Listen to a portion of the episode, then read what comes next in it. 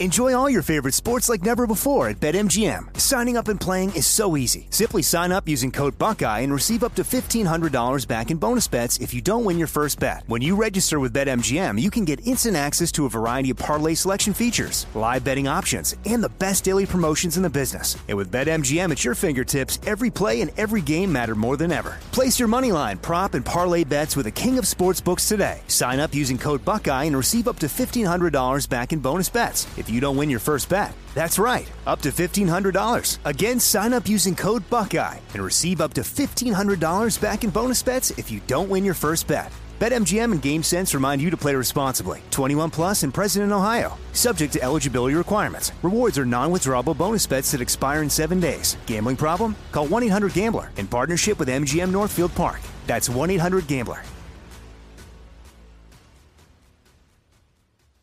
Jesse Kelly here. If you're in a situation where you feel threatened, instinct may drive you to reach for lethal means immediately. But we all want to avoid the irreversible consequences of deadly force. Enter the Byrna Less Lethal Pistol Launcher, equipped with tear gas and kinetic ammo to incapacitate an attacker for up to 40 minutes. It's legal in all 50 states, requires no background checks, and can be shipped right to your door. Visit Byrna.com/Jesse now for an exclusive 10% discount. The 2024 election is upon us, and now is the time to fight back against the war on masculinity in American society today. Thankfully, the patriots at CHOQ, C-H-O-Q, are here to help real American men maximize their masculinity by boosting testosterone levels up to 20% over 90 days. I've been taking a male vitality stack from CHOQ for like 3 years now. It is incredible. They are here to help make American men strong again. Testosterone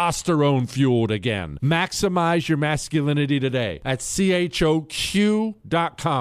Use the code Jesse for a massive discount on any CHOQ subscription for life. choq.com, code Jesse. Limited time offer. Subscription cancelable at any time.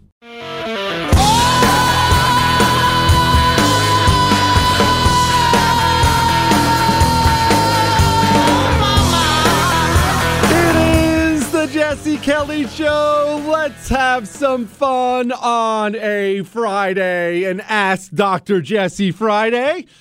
What do we have? Well, are we terrorists? I'll tell you what, just pause on that. We'll get to that in a second. We have Bill de Blasio, as he so often does, coming right out and saying how communists think. You know, I despised Bill de Blasio. You know, I really, really, really hate him. Maybe I'm coming around to love the guy. I think it's beneficial when you have someone who's willing to come out and simply be honest. People want to lead their lives. I mean, the hard thing, and, you know, I feel it here in New York City. Yeah. By the way, I'm from Philadelphia, so it's not like I live in a rural area.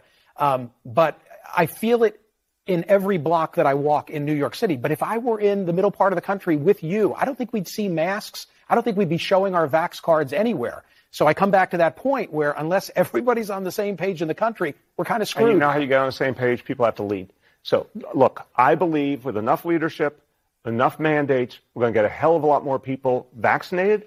The more people vaccinated, the more we actually make the transition to a time when COVID is in the background, not the foreground. And we know these mandates work, and we know people respond. Look, human beings are pretty predictable. If you say your paycheck depends on it or your ability to enjoy life and go do the things you want to do, people will make the practical decision overwhelmingly, and they'll go get vaccinated. But we aren't pushing hard enough. We got to go farther. Sometimes they're really honest, aren't they? Hey, look, your paycheck depends on it. Do you want to be able to enjoy life? Then you better do what Bill de Blasio says. I wonder if they hear themselves. But you know what? We're going to get back to de Blasio in a second. I want to talk about the terrorists thing. I want to ask you something.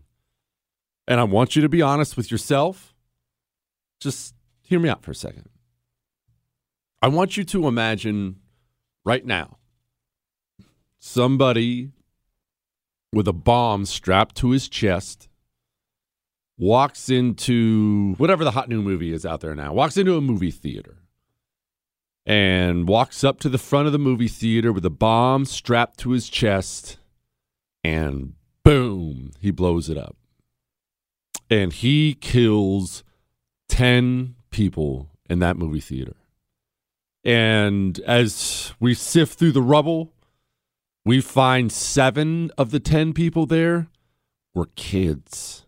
Some of them little kids, and now they're dead. What would you call that person? What would your label be for that person? What would you call him? Does it start with a T? You'd call that person a terrorist, as you should. You would call that human being a terrorist. He just incinerated 10 innocent people, 7 of them children. He did it on purpose. He did it without an ounce of remorse. You would call that person a terrorist. Do you remember Afghanistan?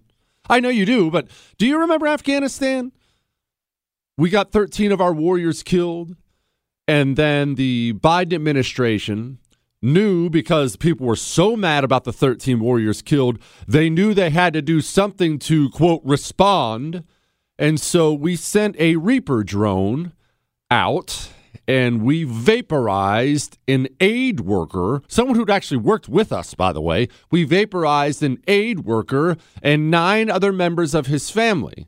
If you'd like to have some nightmares, go look up their pictures online. Adorable little kids, little boys and girls. We vaporized them. The scumbag named Kirby, Pentagon spokesman, by the way, Kirby gets up, and Kirby had this to say about it.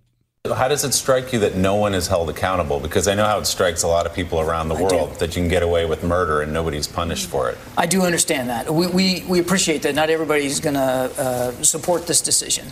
What I can tell you is we looked at this thing very, very comprehensively. And again, we acknowledge that there were procedural breakdowns. Processes were not executed the way they should have been. But it doesn't necessarily indicate that that an individual or individuals have to be held to account for that. But look, Is there discipline inside the Pentagon at all? I mean, maybe there are no charges brought up, but is anyone demoted or disciplined for what happened that day? What we are going to do, there's not going to be individual discipline as a result of this, Willie. But what we are going to do is learn from this, and we're going to enact and improve our procedures and our processes to try to make sure this doesn't happen again. Are we terrorists now? I mean, you tell me. You tell me. I know how you feel about the country. I know you love it. You know I love it. As a nation, I'm not pointing fingers at you, obviously. Are we terrorists now? You just heard it. We just murdered 10 innocent people, 7 kids. They did, of course, a review. And Pentagon spokesman John Kirby says, well, I mean, there were some processes messed up. I mean, there's not going to be any discipline. Look, the important thing is we're going to learn from this. I guess maybe that's what separates us from, that terrorist who would blow up himself. See, he's a terrorist. You know why? He's not going to take the time to learn from his murders, but we'll learn from ours, so that makes us different. I know it's an uncomfortable conversation. I do. And I'm going to get back to Bill de Blasio here in a couple minutes and all this stuff. I know this is an uncomfortable conversation. Don't you think it's one we should have? What have we become? People should have gotten fired after 13 of our warriors got incinerated standing outside of an airport. People should be put on trial for murdering 10 innocent people in Afghanistan. People should be standing trial. Forget fired. Standing trial for that. Instead, Chris, you know what? Play the whole thing again. Instead, this is what we get. I mean, look, there may have been some mistakes in the process, I guess, as if the printer ran out of ink somewhere. How does it strike you that no one is held accountable? Because I know how it strikes a lot of people around the world, that you can get away with murder and nobody's punished for it. I do understand that. We appreciate that. Not everybody's going to support this decision. Real quick, Chris. Pause real quick. We appreciate that. Who are these people? Oh, no, I understand everyone's mad about the murder, and we appreciate that. Appreciate you. Anyway, go on. decision. What I can tell you is we looked at this thing very, very comprehensively. And again, we acknowledge that there were procedural breakdowns. Processes were not executed the way they should have been, but it doesn't necessarily indicate that that an individual or individuals have to be held to account for that. But look, is there discipline inside the Pentagon at all? I mean, maybe there are no charges brought up, but is anyone demoted or disciplined for what happened that day? What we are going to do, there's not going to be individual discipline as a result of this, Willie. But what we are going to do is learn from this, and we're going to enact and improve our procedures and our processes to try to make sure this doesn't happen again. I am happy. I am so happy we now live in a country where, I mean, yeah, we murder people, but we learn. I mean, isn't that important, the learning from it? All right. You know what? Let's get to some Ask Dr. Jesse questions. I'm going to get to Bill de Blasio. Give me a couple minutes on that. Hang on. Question for Dr. El Guapo Jesse. I listen on 760 KFMB, and on December 15th, 2021, one of your listeners was asking what we can do. You stressed nonviolence. What would you think of a national tax revolt where every working American goes into work and changes their W-2 to married with 99 dependents? I'm a high-voltage lineman who worked through COVID, so on and so forth. All right, now let's get something cleared up here right now. As you know, I get to say what I want to say on the radio. However, there are certain laws out there. A big one is I cannot encourage a single person to break the law. I'm simply not allowed. They'll just come in and throw handcuffs on me and the show will be gone forever. So no, I'm not going to tell everybody to go cheat on your taxes. I will say this conceptually, though. And this is not about laws. I'm not telling you to break laws. Conceptually, we do have the numbers if we want to peacefully protest and revolt in some way. Not break laws, not cheat on your taxes. But if enough people, I mean, the idea is solid if you take out the cheating on the taxes part of it. If everyone got involved, we do have the power to take the country back. The problem is the people who step up and want to fight back, they're often stuck on an island. Remember that guy called in the show a couple nights ago? Oh, this business, they opened their restaurant in the pandemic when they weren't allowed. They showed up and chained the doors, and now they're out of business. Yeah, because they did, and every other business didn't join them. We have got to start working together against the communists. Working together, but not cheating on our taxes.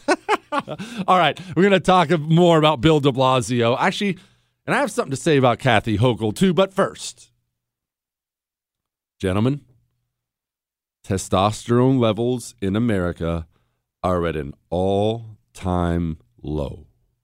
Now, you can point out a lot of reasons for this. Honestly, the water is part of it too, but we're not going into all that right now. We can't afford to be low testosterone men in this day and age. Frankly, we need testosterone more than ever right now. I take two things every single day. I take CHOQ daily, which has demonstrated a 20% increase in total testosterone in clinical studies, and I take CHOQ's Tomcat 100 boosts free testosterone 87% in 21 days. And right now it's 50% off. If you go to CHOQ.com, CHOQ.com, that's CHOQ.com, use the promo code Jesse. You can get those for 50% off, but that's for a limited time. I need to stress that. CHOQ.com, promo code Jesse. Fellas, it's important. You're listening to The Oracle. You're going to love this one. It's a scream, baby. The Jesse Kelly Show. Turning me on, turning me off, making me feel like a woman. It is The Jesse Kelly Show on an Ask Dr. Jesse Friday. My next question's going to be about men and women, and it's just going to offend everybody. My answer's just going to offend everyone. I'm excited, but we got to talk Bill de Blasio for a minute first. We're not even really talking about Bill de Blasio specifically.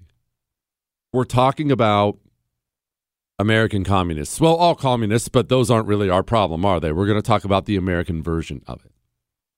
Here's what's always been the case with communists. It's always been about force, and they don't hesitate to use it. They bragged. Remember, Lenin used to brag early on about we need acts of terror, we need violence, we need force. It's always force. Everything is force. Force to take power, but that's not unique, right? Because every ideology uses force at some point in time to take power. It's when they take power, force to make sure everyone gets in line. There's not really a great effort to coerce. I mean, there may be some, a little here, a little there, try to manipulate the language. But in the end, what they really want is not to convince you of their ways. They just want to make you. I mean, look, this is why they want guns. And I don't know why so many people on the right have danced around this issue for so long. Democrats will want to confiscate these guns or confiscate those guns. I want to take these guns away. No guns with a large magazine, even though that's the whole point of a magazine. And they say it all the time. And the right will say things like, no, you can't do that. I have my rights. Why don't we just step up and be honest about it? Democrats want your guns because they want the freedom to hurt you if you don't comply.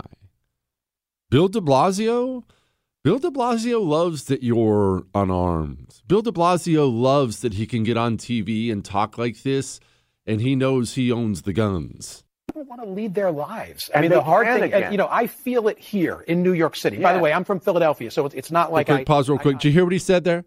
Oh, they're hard-headed. You see, you're hard-headed for wanting to do what you believe. Him? Well, I mean, he's in charge.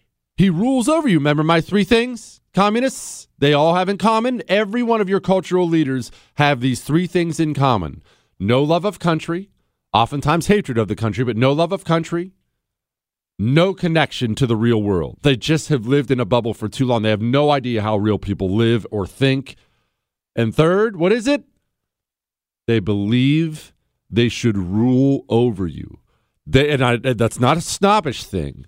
They genuinely believe this limit on government power. They think that's absurd. People like Bill de Blasio genuinely believe they are feudal lords, and you, the peasant, should obviously just do as you're told. Why are you being so hard-headed? I told you what to do. You know, I feel it here in New York City. Yeah. By the way, I'm from Philadelphia, so it's not like I live in a rural area. But I feel it in every block that I walk in New York City. But if I were in the middle part of the country with you, I don't think we'd see masks. I don't think we'd be showing our vax cards anywhere. So I come back to that point where unless everybody's on the same page in the country, we're kind of screwed. And you know how you get on the same page? People have to lead. So, look, I believe with enough leadership, enough mandates, we're going to get a hell of a lot more people vaccinated. Pause real quick. Lead. Enough people have to lead. Isn't it interesting what the communist considers leadership? What do you consider leadership? I mean, everyone has their own version of what they consider it to be.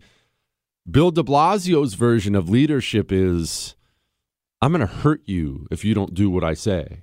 That's Bill de Blasio's version of leadership. That's the sickness of the American communist. Pay attention, because they all think like this. He's just the big enough incompetent oaf to go on television and talk like this.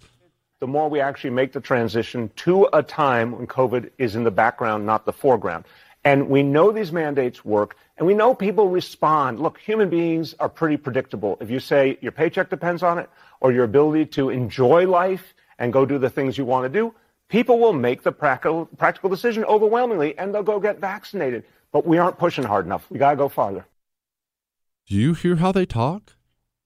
Hey, look, I mean, honestly, all we have to do, take away your paycheck and your ability to enjoy life. Then you'll do what I say.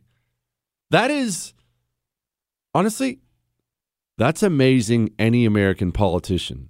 Even in a blue place like New York, that's amazing that any American politician has now gotten to a place where he feels comfortable saying that. If you were a politician in the old days in America for most of this country's history, I'll be frank with you. you'd be afraid to talk like that. You would be afraid to speak like that to the American people. Do what I say, I'll take away your job and your ability to enjoy life. This has gotten so far out of line. And this is part of the reason, look, I'm going to get back to your Ask Dr. Jesse questions here in a minute, but this is part of the reason why I feel like we have to have a national divorce. And I'm not naive. Again, I don't think it's going to happen, but this is why I want it to happen, because they're not toning things down. They're not dialing it back. Remember, I'm picking on Bill de Blasio right now. I could easily play Joe Biden saying similar things to you. That's the president of the United States. They're not backing down. They're doubling down and then tripling down. They're going all in. Well, what happens is when you do that, they're not convincing people anymore. You may get some more people to take the vaccine, right? But now you just created more bitterness. Now they're mad about it. You should see my emails. I had to take it. I'm mad about it. We are creating a divide, a wedge that may not be able to be fixable.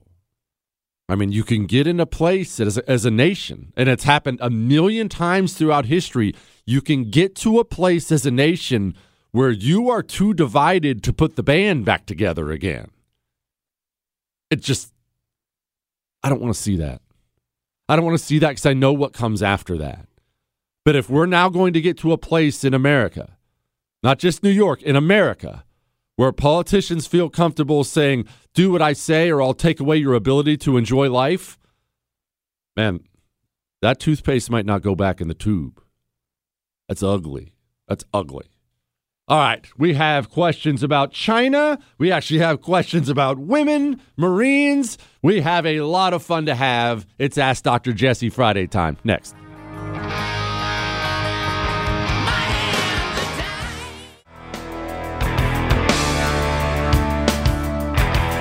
It is the Jesse Kelly Show on an Ask Dr. Jesse Friday. Chris, I'm going to get to this question here in a second. Before we get to that, though, I love how mad people are about the airline CEOs, American and Southwest, going in front of the Senate yesterday and essentially saying, I mean, the masks, they don't really do anything. I'm just not sure I'd be at all comfortable, Joe, would you, getting on a plane if no one was wearing masks? Yeah, no, Kathy. I mean, listen, we all, for people who've traveled through the years, somebody sneezes a row up, and you and your family have the flu for the next 2 weeks. I mean, the kids aren't going to school. And I know that they've improved the airflow, but if they have proof of that, I want to see the medical studies and the documentation. And because if masks don't make any difference, then we all would like to not wear masks. But, Katty, that seems a little crazy. Prove it. Prove that masks don't work. I'm sorry? That's not how this works. Prove they do. I mean, I realize this has become a nation where half the country, they hold their mask like a child holds its binky, and it's become some kind of comfort blanket. But you do understand that cloth on your face doesn't do anything, right? I mean, you get that? Everyone is clear on that? I hope so. I hope so. Dear J. Smooth, I'm a fellow self-proclaimed horrible person. With that being said, pretty much every girl I've ever dated has tried to change me with hopes of turning me into a better human being. As you can probably guess, that hasn't worked out for any of them. My question is, how did you land your dime? What I mean is, did she try to or succeed in changing you at all? Perhaps you kept her around because she didn't. A little advice for one of your kinsmen would be appreciated. You can say my name. I'm not saying his name because he called himself a nickname. All right, hear me out here. It depends on what we're talking about. Look, the saying is as old as time. A man marries a woman and hopes she doesn't change at all. A woman marries a man and tries to change him. It's not universal, but it to some extent it's true. It depends on what kind of change we're talking about. And you're going to have to decide where that line is. There is a line that takes you from being a man to a jerk. And you're going to have to decide where that is. Look, I'll give you asked about mine. Here's an example. My wife did not grow up around guns. Now, my father-in-law was a Marine. He's comfortable with them, but it wasn't something that was in their home, and she'd never touched one before. Well, I've got a lot of them. And not only do I have them, I clean them. I take them out. My weapons are maintained. They're ready to roll. And my weapons are loaded.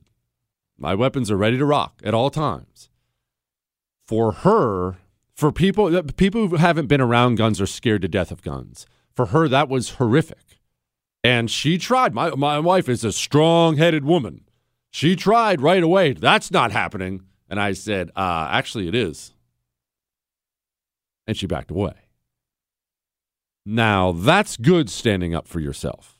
That's good standing up for yourself. In our home right now, it's decorated.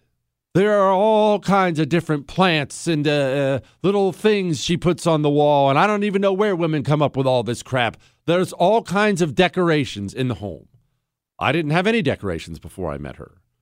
Sometimes her decorations are a huge pain in the rear end. Like, why do women throw blankets over a comfortable chair? Then I have to move the blanket. But I'm kidding. But actually, no, I'm not kidding. But seriously. But why would I stand up to her on that? Of course, let her make a home a home. You understand what I mean? You're going to have to decide. I don't know your situation. You're going to have to decide when you maybe have gone from being a man to being a jerk. Look, if you're going out with some dime, and she wants you to change your friends, change your dress, change everything about you. No more golfing with your buddies, no more nothing. No, tough. Move on. Go do something else. If some dime wants to put one of the fruity-smelling things in your apartment because it smells like dirty feet, why hold her back from that? You see what I mean? It just depends on what the change is. I'll tell you, the wife has to teach me how to dress. I don't do fashion at all. I do jeans, button-up shirt or T-shirt. Comfortable shoes, cowboy boots. Before I did this, I used to wear shorts and flip-flops in the summertime down here because it's baking hot. And she finally told me, you can't do that anymore. You're too much in the public eye. It looks like crap. You can't do that anymore. That's not bad change. That's good change. I knew she was right. You're going to have to decide for yourself on the line. All right? Make sense? All right. Now, let's get to some hard stuff.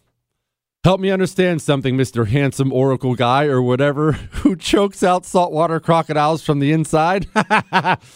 I'm an Army infantryman, so I understand the real-world conflict. I understand real war. My question is, why isn't Russia, and especially China, not attacking us right now while we are at our weakest as a nation? I just don't get it.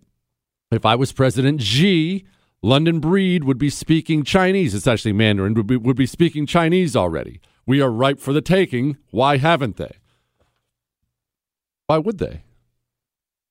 Let's understand the dynamics between us and China. Let's set Russia aside for a moment.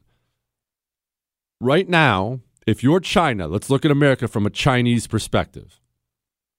America buys mass quantities of your goods. Remember, China needs Americans buying Chinese things. They need it. They have to have it. So you need Americans buying your stuff. You have an unbelievable amount of influence already in the United States of America. Do you know how many of the major media companies you know are partially funded by China? Do you have any idea how many universities across the United States of America have Chinese dollars flowing through them to teach the next generation of Americans how bad America sucks and how great China is? Do you know to this day, I mean, you know this already, I'm beating a dead horse. Do you know to this day, Hollywood will come up with a major blockbuster. China, their Communist Party will preview it, and they will make phone calls to Hollywood producers and directors and say, cut that scene out. And they do. Why would they land 100 divisions on our shores yet when we're doing everything they want us to do? Our government just recently published, remember we did a story on it a couple days ago. Our government just recently published a map that didn't have Taiwan on it. China owns us already. We don't own China. China owns us. They own the entire Democratic Party. They own half the Republican Party. There's no question about it. They own the universities. They own the entertainment you consume. China owns us. China owns our sports leagues. Do you realize that? The NFL just put out a map. Forget the government. The NFL just put out a map. They were showing their new markets and where they're growing. The NFL just put out a map showing Taiwan as part of China. LeBron James, the biggest star in the NBA, works for China. The NBA itself works for China. The Democratic Party in the United States of America, you know all that language they use about diversity this and social justice that and America's an evil racist place. Do you know who else uses the exact same language? The Chinese Communist Party.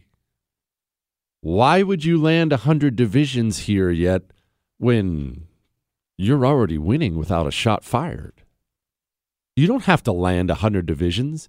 You just have to keep infiltrating every single part of our society and blood-sucking the freedom out of this nation year after year after year after year. You do it long enough without any significant pushback, you don't ever have to land a division. Eventually, the country will just fall like a house of cards. I told you that was going to be heavy. I knew that's a hard truth for people, but people have to realize what the power dynamic actually is. All right. We're going to talk a little bit more about COVID because Governor Hochul said something. Kathy Hochul of New York said something, and yeah, it's time to chat about that. But first, you know Christmas time is almost here. I don't want to freak you out, but we're talking next week. Next week is Christmas. MyPillow has your gift idea. I get it. I hear it all the time from people. Jesse, I don't know what to buy her. I love her. Jesse, I don't know what to buy my dad. I love him. Jesse. Do they have a MyPillow right now? You know how the original MyPillow was $69.98? Right now, the original MyPillow is $19.98. If you go to MyPillow.com, click on the radio listener specials, and use the promo code Jesse. $19.98. Go buy 5 of them bad boys and hand them out for Christmas time. They'll love you for it. By the way, they're made in the USA. They're not made in China. They're made in the USA by a patriotic company. Again, we talk about it all the time. Put your money where your morals are. Go get the best pillow on earth made by an American patriotic company. MyPillow.com, promo code Jesse, or call 800-845-0544. Truth. Attitude. Jesse Kelly. Got a black magic woman.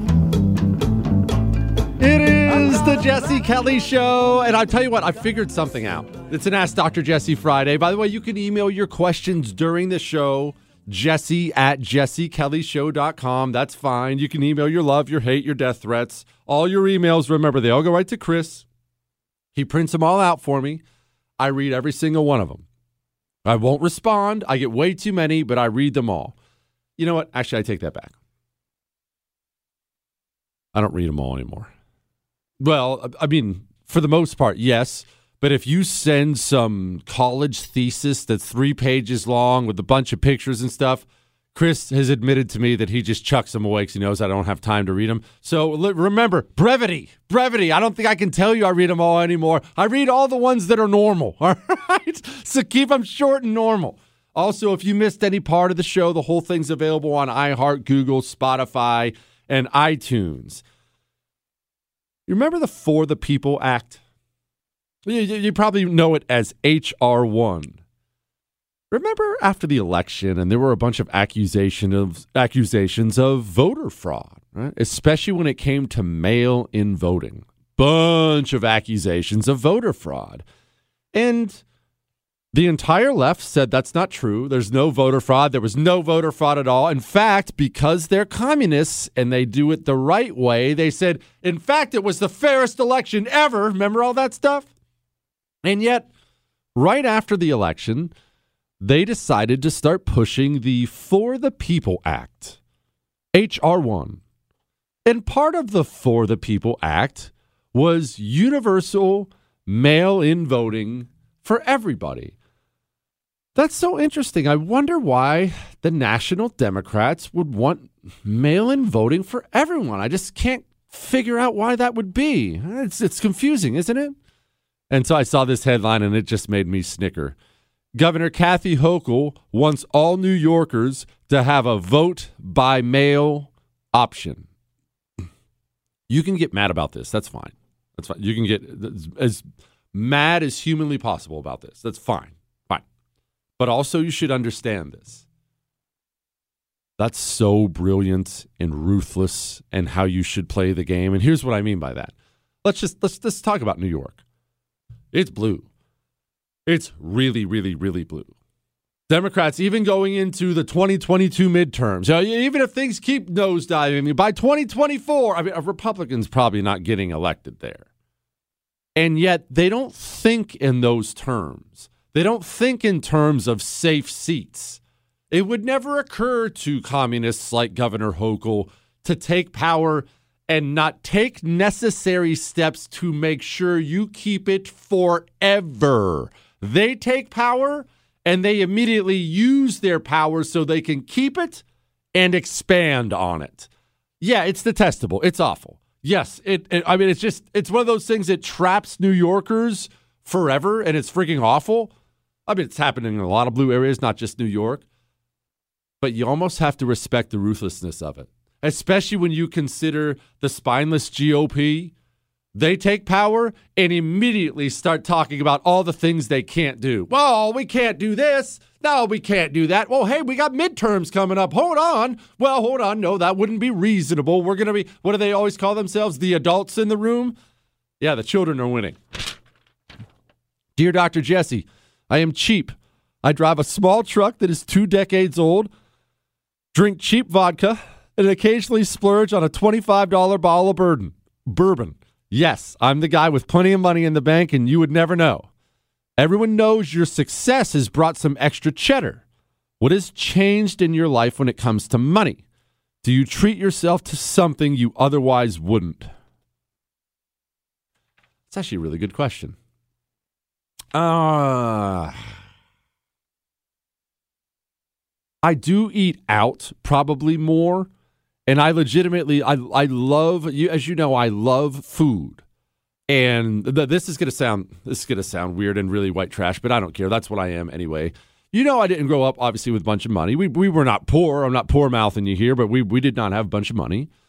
And once I left the house, I joined the Marines and construction and all that stuff. So I was okay. I mean, again, I'm not on food stamps, but never had a bunch of money. And because food is an unhealthy obsession of mine, I would genuinely dream about being able to eat out whenever I want. That was always just a dream of mine. And it's not that I don't like eating at home. I'll eat some Kraft mac and cheese and what, Chris? And my world-famous cheeseburgers and stuff like that at home. I'm fine eating at home. But real wealth for me, it was something I would daydream about. I would love to be able to, and I'm not joking about it, I would love to be able to go to Red Lobster whenever I want. I would love to be able to go down to Waffle House whenever I want. I just, for me, that was a life goal. That's what I wanted. Now I'm at a place where I can go to Red Lobster when I want. And that's cool. I mean, it's not wealth. I'm not wealthy, not by any stretch of the imagination. Maybe I will be one day. I don't know. I mean, if this daggone radio show keeps blowing up the way it is, maybe I will be. I don't know. But for now, that's wealth to me. I would say that has changed. Let me think of something else. I brought it up last night. I always have orange juice in the fridge now. And I know I'm probably being mocked right now, but I love orange juice. I would drink. You could set all the pop or soda, whatever you call it. You could set the orange juice. You could set a ball of orange juice in front of me or every kind of pop on earth and say, pick one. And there would be no question. I'm an orange juice guy. I would, if it wasn't so expensive, I would seriously drink a half gallon a day. I would. I love it. I would drink it all the time. No pulp, Chris. Chris said pulp or no pulp. No pulp. I'm not eating. I'm drinking. Okay. Anyway, I have orange juice in the fridge. That's probably about it. And I'm not acting like there's nothing else ever, or there won't ever be anything else ever. But we're simple people. I just don't have, that's okay, that sounded really bad. I don't have expensive tastes because I didn't grow up in that way. And the wife didn't either. We don't have boats and jet skis and lake houses and a bunch of diamonds and stuff like that. It's just not how we grow up. We're very, very simple people. I mean, legitimately, a cheeseburger and fries for everybody is just fine for us. That's just kind of who we are. It's actually bailed us out a lot that don't have expensive tastes. It's helped save some money during some really, really, really hard times. I wasn't missing out on the jet ski because I never had one. All right. We have a historical question here and a question about the Fed and me being Fed chairman. Hang on.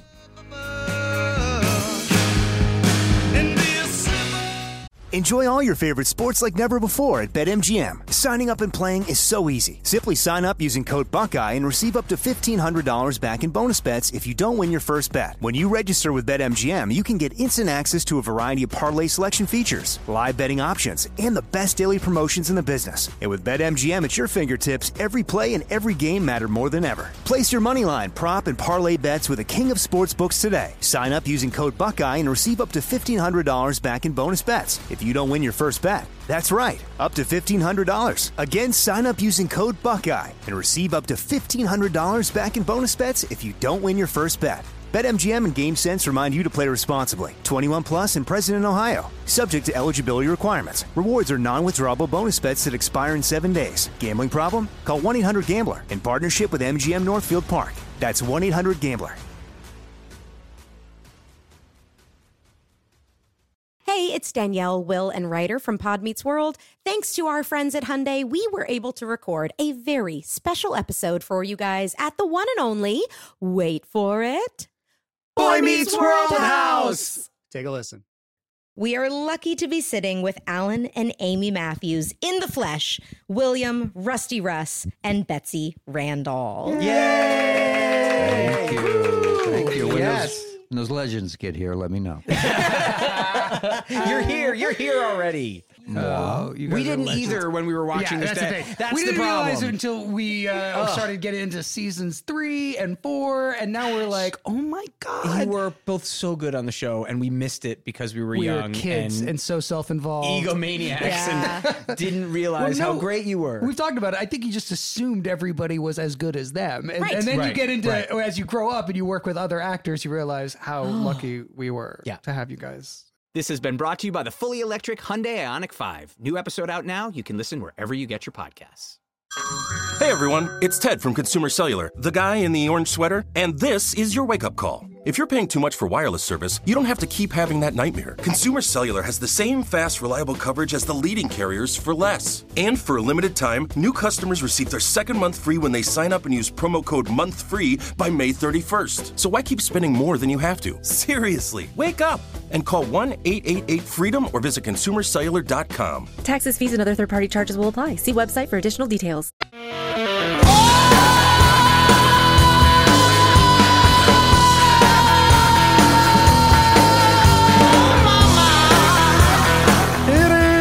Jesse Kelly Show on an Ask Dr. Jesse Friday. Allow us to continue with your questions. The whole day is your questions. Dear Shogun Many Guns, that would be me, Chris. I work in finance and watched my coworkers today freaking out over what the Fed chairman was going to say and do all morning. I know you'd love to be President Heavy D's chief of staff, but I think you'd have more fun if you settled for being Fed chairman. Let's pause there for a second. I never said I wanted to be Heavy D's chief of staff. What I said was this. One, I'm very happy doing exactly what I'm doing. If I did just this the rest of my life, I'm a happy man. I don't have some, again, I don't want to act like I'm not ambitious. I want the show to be huge and all that, of course. But I'm happy right here. The question that was posed to me was, if Ron DeSantis, who, again, I'm not a fanboy. I think I'm very impressed so far. I think he is probably the man most suited to take over if we need someone to take over. I don't consider him to be a savior, nor do I consider any man to be a savior. It's just that we have a long way to go. We need 1,000 Ron DeSantises, all right? So let's just keep that in mind. The question that was posed to me was, if Ron DeSantis did get elected, and asked me to be his chief of staff, which he wouldn't. I should note, I actually don't know Heavy D in person. As many of these politicians as I've gotten to know, I don't know him. I've never said a word to him. But if he got elected and asked me to be his chief of staff, would I accept? And this is where it gets difficult. I have no desire to be chief of staff. I have no desire to move my family to Washington, D.C., and live and work and worship around all that filth. I've lived there. I lived there for a year, and it's a wretched place, a wretched place. I don't have any desire to quit radio or TV. Remember, my TV show's on the first every single night, 9 p.m. Eastern. I actually have a George Soros special on my show right now. But setting all that aside, I don't want to go be chief of staff. I don't. I would feel obligated. I would feel like I had a duty to the country to do it. I don't know that I could say no. But, look, everyone would hate me. I mean, even if you think you'd like me, everyone would hate me. You don't even want to know what I would do if I was chief of staff. I would walk in and I would fire everybody. I'd fire the kitchen staff. I would. I'd fire the parking lot attendants. I might hire some back after a heavy interview process. It is time to start taking out communism from this country by the roots. The entire State Department, bye, you're gone. Oh, I'll fire the maid. I'll fire all of them. I might hire some back, maybe not. This was the great mistake of Donald Trump. And actually, that's not me dogging on him. He didn't know how deep the rot went. To be frank, when he first got elected, I didn't know how deep the rot went. The rot is everywhere in this government. The anti-Republican rot is everywhere. They will kneecap you every single step of the way, throwing rakes in your path. You have to go in there like Genghis Khan and start firing every single person. All right, so back to what you were saying. Would I be Fed chairman? Yeah, if you allow me to eliminate the Fed. You know what? Chris, play it again before I get to this next question. I still cannot believe John Kirby. Remember, he's the Pentagon spokesman. It's a big deal. John Kirby, well, I shouldn't say he. We as a nation, our military and intelligence apparatus, we nuked 10 innocent people in Afghanistan. 7 of them children, adorable little children. And not only has no one been held to account, no one has even apologized. And now, after their internal review, nobody's even going to be demoted? How does it strike you that no one is held accountable? Because I know how it strikes a lot of people around the world, that you can get away with murder and nobody's punished for it. I do understand that. We appreciate that. Not everybody's going to support this decision. What I can tell you is we looked at this thing very, very comprehensively. And again, we acknowledge that there were procedural breakdowns. Processes were not executed the way they should have been. But it doesn't necessarily indicate that an individual or individuals have to be held to account for that. But look, this is one... Discipline inside the Pentagon at all? I mean, maybe there are no charges brought up, but is anyone demoted or disciplined for what happened that day? What we are going to do, there's not going to be individual discipline as a result of this, Willie. But what we are going to do is learn from this, and we're going to enact and improve our procedures and our processes to try to make sure this doesn't happen again. They're not going to do a daggone thing. And even let's say maybe you're an awfully cold-hearted soul and you don't care about 10 dead innocent people in Afghanistan. That's fine. That's fine. Understand what that looks like to the rest of the world, and understand that when we criticize, when let's say Russia does something tomorrow, or China does something tomorrow, or look, the Taliban do something tomorrow. They hurt a bunch of innocent people, and we vocally criticize them for it. They shouldn't do it. And they come back and say, you killed 10 innocent people in Afghanistan. Understand that that's a good point. That we lose the moral high ground when we do things like this. How can we not hold anyone to account? How? Dr. Jesse, who would win in a pitched battle between the 6th Division, U.S. 6th Marine Division, straight out of Okinawa with the BAR, that's a Browning automatic rifle. It was, by the way...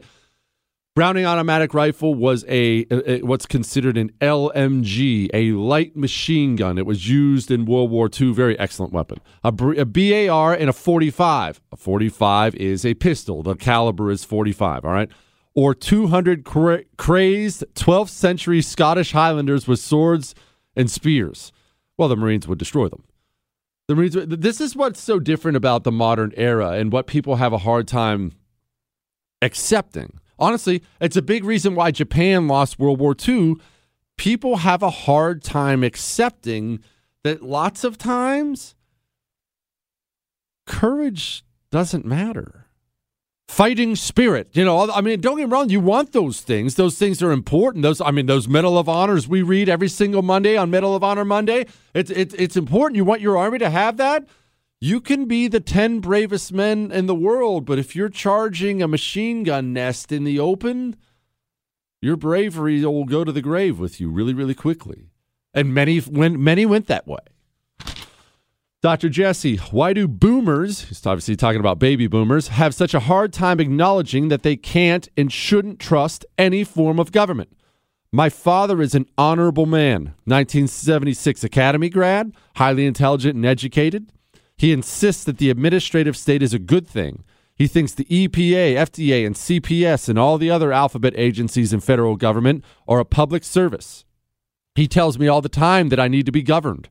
It's baffling that with all the evidence that we are in the middle of a communist revolution, he still thinks the leadership of the military will honor their oath to protect the Constitution. Why? I'll tell you why. A couple different reasons. One, when you talk about a generational thing, make sure you're merciful as you can be with older generations. And this is what I mean. If you're a younger person today, let's say you're 30s, 40s, 50s today, you've really grown up with a huge part of your life as the government openly corrupt and rotted and wrong.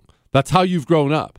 I mean, put your number on it, 10 years, 20 years, 25 years, where the corruption was really just naked out there for everyone to see.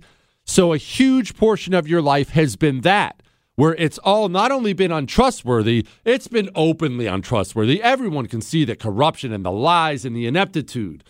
But people of an older generation, they didn't grow up like that. Yeah, government has always sucked. Government's always been inefficient. That's the nature of government. It's made up of men who are fallible and men who don't have the exact same motivation to succeed as people do in the private sector. So government's always going to fail, but they didn't. For most of America's history, we didn't have a completely rotted government. You can always point to corruption here or a disaster there or disgrace there. It's always existed on some level. But the people who are older right now, make sure you understand for most of their lives, something like the FBI, that was considered honorable.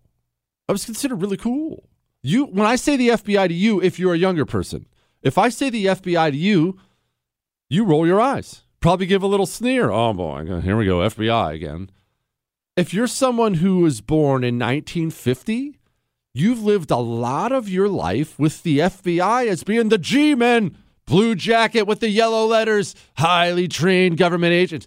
That's how you've lived your life. It's hard to break that once that's ingrained in you. And there's another reason. There's another reason a lot of people trust the government when they shouldn't. And I'll tell you what that is in just a second. But you want a Christmas gift idea? You know how I've been telling you to switch to Pure Talk? Get rid of Verizon or AT&T or T-Mobile. I've had all three of them. Pure Talk is on the exact same 5G network as one of those guys. They have unlimited talk, text, and 6 gigs of data for just $30 a month. I switched me and my entire family to Pure Talk, so I put my money where my mouth is, and the average family saves $800 a year. But Christmas time is here. They have iPhone 12s starting at just $479 for a limited time. From your cell phone, dial #250 and say Jesse Kelly, and you'll save an additional 50% off your first month, plus save on a new phone. That's pound 250 and say Jesse Kelly. Some restrictions apply. Call for details. Christmas shopping is easy this year. Dial pound 250 and say Jesse Kelly. Jesse Kelly. Back soon. I've been down before.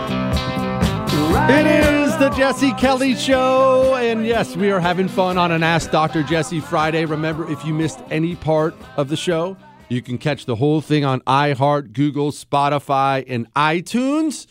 Also, I'll be on Tucker Carlson's show tonight. We've been texting back and forth. You're probably going to want to watch me on Tucker Carlson tonight. I have a couple things to say. They'll be wildly offensive. You know me. But back to the question. I want to get to the question. The guy was basically asking, why do lots of older generation Americans trust the government? I just told you why the older generation, some of them do. Another part of it is this, though, and it has nothing to do with age. Nothing to do with age.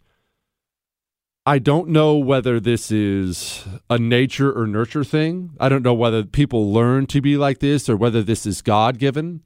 I suspect it's more of a nurture thing, but some people are simply born to follow. They don't want to think. They don't have any desire to think. A lot of people want to be led and taken care of. Let's have a hard talk here. This is weird, but let's have a hard talk here.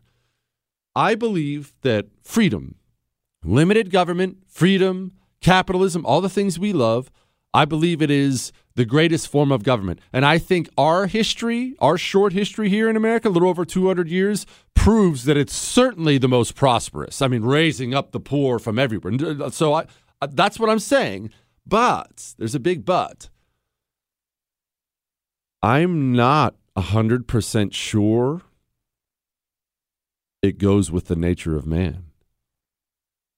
I'm not 100% sure man wasn't made to have a king. Remember this. Remember this little window of time we live in. I mean, God gave us this tiny window, so we're going to be happy about it, right? But this little window of time we're in now, where we don't have a king, and there aren't really kings around the world. I know there's a little king here, a little king there, but this little window of time, we're the abnormal ones. For almost all of human history, men were ruled by whatever. You can call them kings, khans, lords. They were ruled by people. Now, I think that's detestable. I don't ever want to live under a king. I like to be free. But I'm not so sure the general nature of man isn't built for a king. And look, you watched this last year. Forget about last year. You've watched this for a long time. If you're being honest with yourself, you've watched how many of your fellow Americans? Something bad happens. Government, what should I do? Save me, government. How many? How many Americans? They not only follow government orders every single time, they demand you do too. We have to do what we're told. Wait, what? No, we don't. We're free Americans. No, we don't. I think if we're being honest with ourselves, an uncomfortably high percentage of people around us want to be ruled. They want to be servants. And that sucks. Look, I know that's a bit of a downer, but it's true. And also, one last thing. When it comes to, if we're going to bring up the older generation, why they may be more accepting, understand how radical the Democrat Party is now compared to what it was. It used to be, obviously a more union-friendly, working-class-friendly, a normal party that shared really the family values of the right. It's a tough call. You take someone 70, 80 years old, and I don't know we have a bunch of people listening to the show that age. It's tough to accept that this is now the Democratic Party. We actually do have an ideological frame. Myself and Alicia in particular are trained organizers. We are trained Marxists. And I think that what we really try to do is build a movement that could be utilized by many, many Black folk.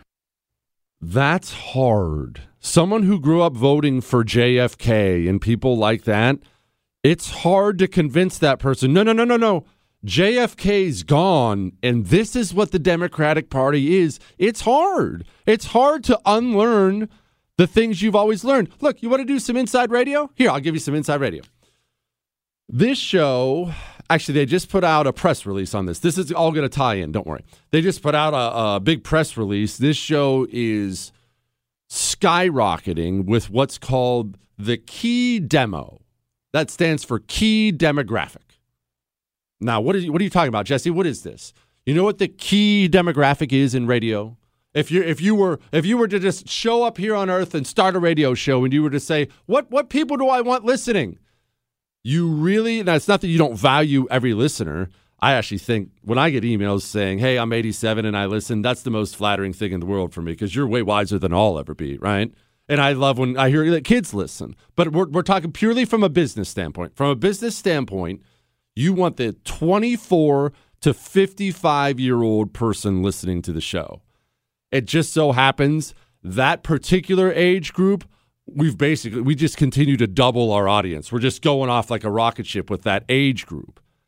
Why? But why? What does that make sense? Why would radio want that specific group? I don't understand. Here's why. When you start making buying decisions, after you're young and poor. We've all been young and poor. When you're young and poor for a while and then you start getting 25, 30, 35, 40, you start to, and I realize this is a generalization. Everyone falls on hard times. I was broke as can be at 35. But anyway, you start making buying decisions when you get into your late 20s, 30s, 40s. It's the key demographic in radio because you start doing your consuming decisions too. You're figuring out at that age, what show do I like? What kind of radio do I like? And you don't change. You're making decisions at that age about your habits, your spending habits, your radio listening habits. You're making decisions at that age that you don't change from. It's not you don't lose listeners. You're always going to lose one. I mean, especially me, as offensive as I am. You're always going to offend somebody. But they care in radio about that particular demographic the most because they're making buying decisions they'll stick with for the next 30 years. Not that I think I'll even be alive for another 30 years, but if I am and I haven't been kicked off the air by then, there might be somebody 30 years from now listening to me who has listened to me for 30 years. The same way works for voting. Once you start voting Democrat at 25, 30, 35, and that just becomes who you are, it becomes what you know, it's hard to get someone off of that. It's hard when you've made a decision early on in your life, I'm going to start doing this. Once you're on that path for so long, oftentimes you stay there. All right, let's talk about Christmas with unvaccinated people or vaccinated people. Hang on.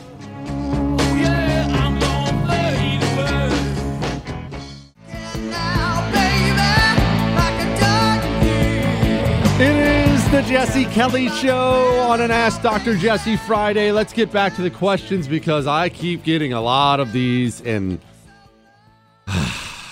this sucks. Here's the question. Jesse, what would you do if some of your vaccinated family members only wanted to see you, who is unvaccinated, if you tested negative before and wore a mask inside? You talk a lot about those refusing to see family being bad guys, but what if your family has conditions like this? Pretty sure we know what we'll do. Just wanted to get your opinion. I'm not going. I hate this so much. I hate how many emails I've gotten. I'm not saying don't send them. You're welcome to send them. I like knowing what people are thinking, what people are going through. Jesse@jessekellyshow.com is the email address. I hate that coronavirus has divided so many families in this country. I hear this all the time. My kids won't let me see my grandkids.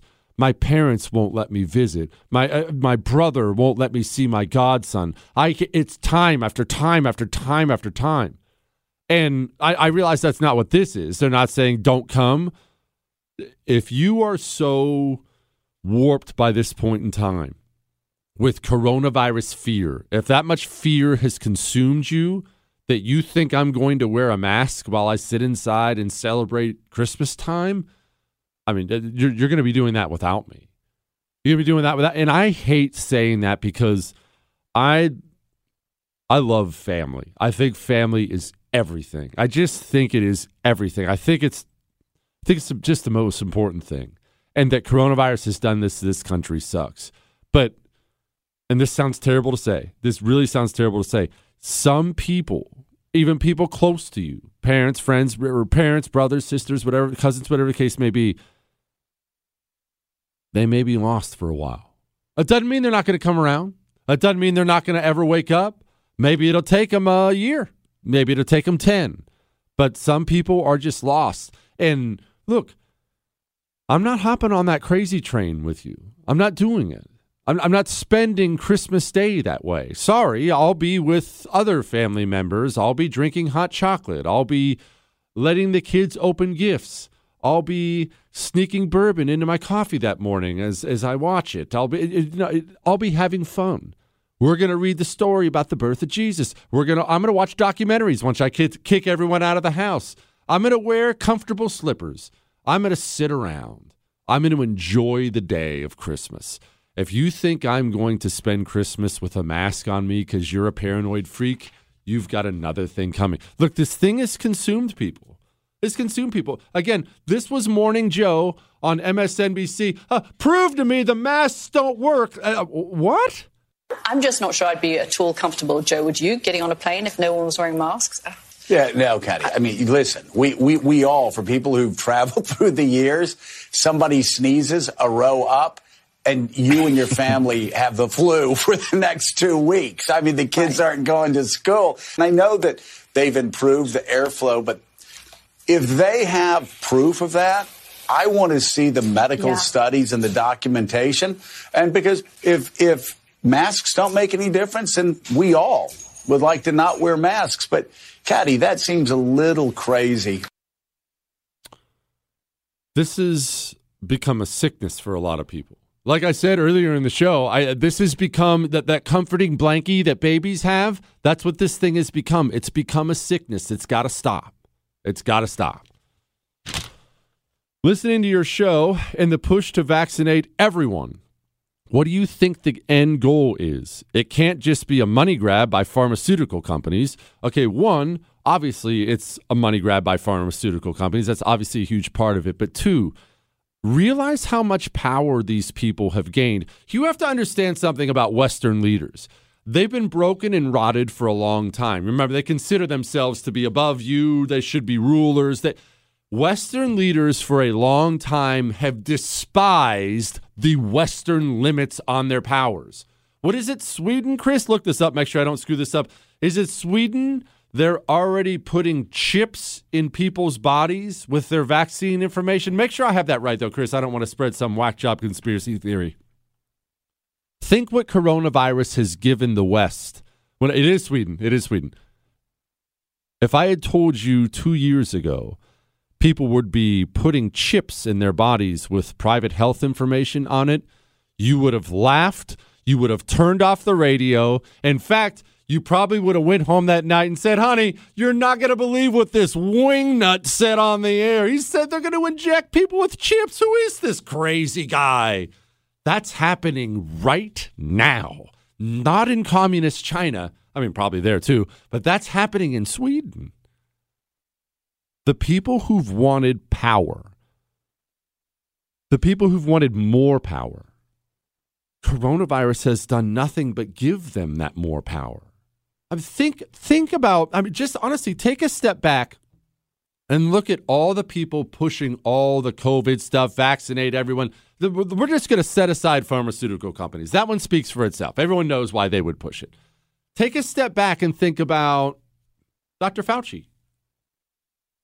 Do you genuinely believe Dr. Fauci dislikes coronavirus? Or is coronavirus the greatest thing that ever happened to Dr. Fauci? You understand? I know this is going to make you mad, understandably. But you understand no one knew who Dr. Fauci was. And now when he dies, whenever that day comes, now he's going to have a gigantic memorial type funeral with all these Democrat politicians honoring his coffin. And that's his life now. He gets that now. He's throwing out the first pitch at baseball games. He's on the cover of magazines.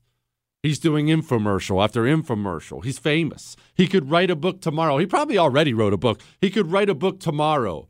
and be a millionaire like that overnight. Overnight. He's the highest paid government employee now.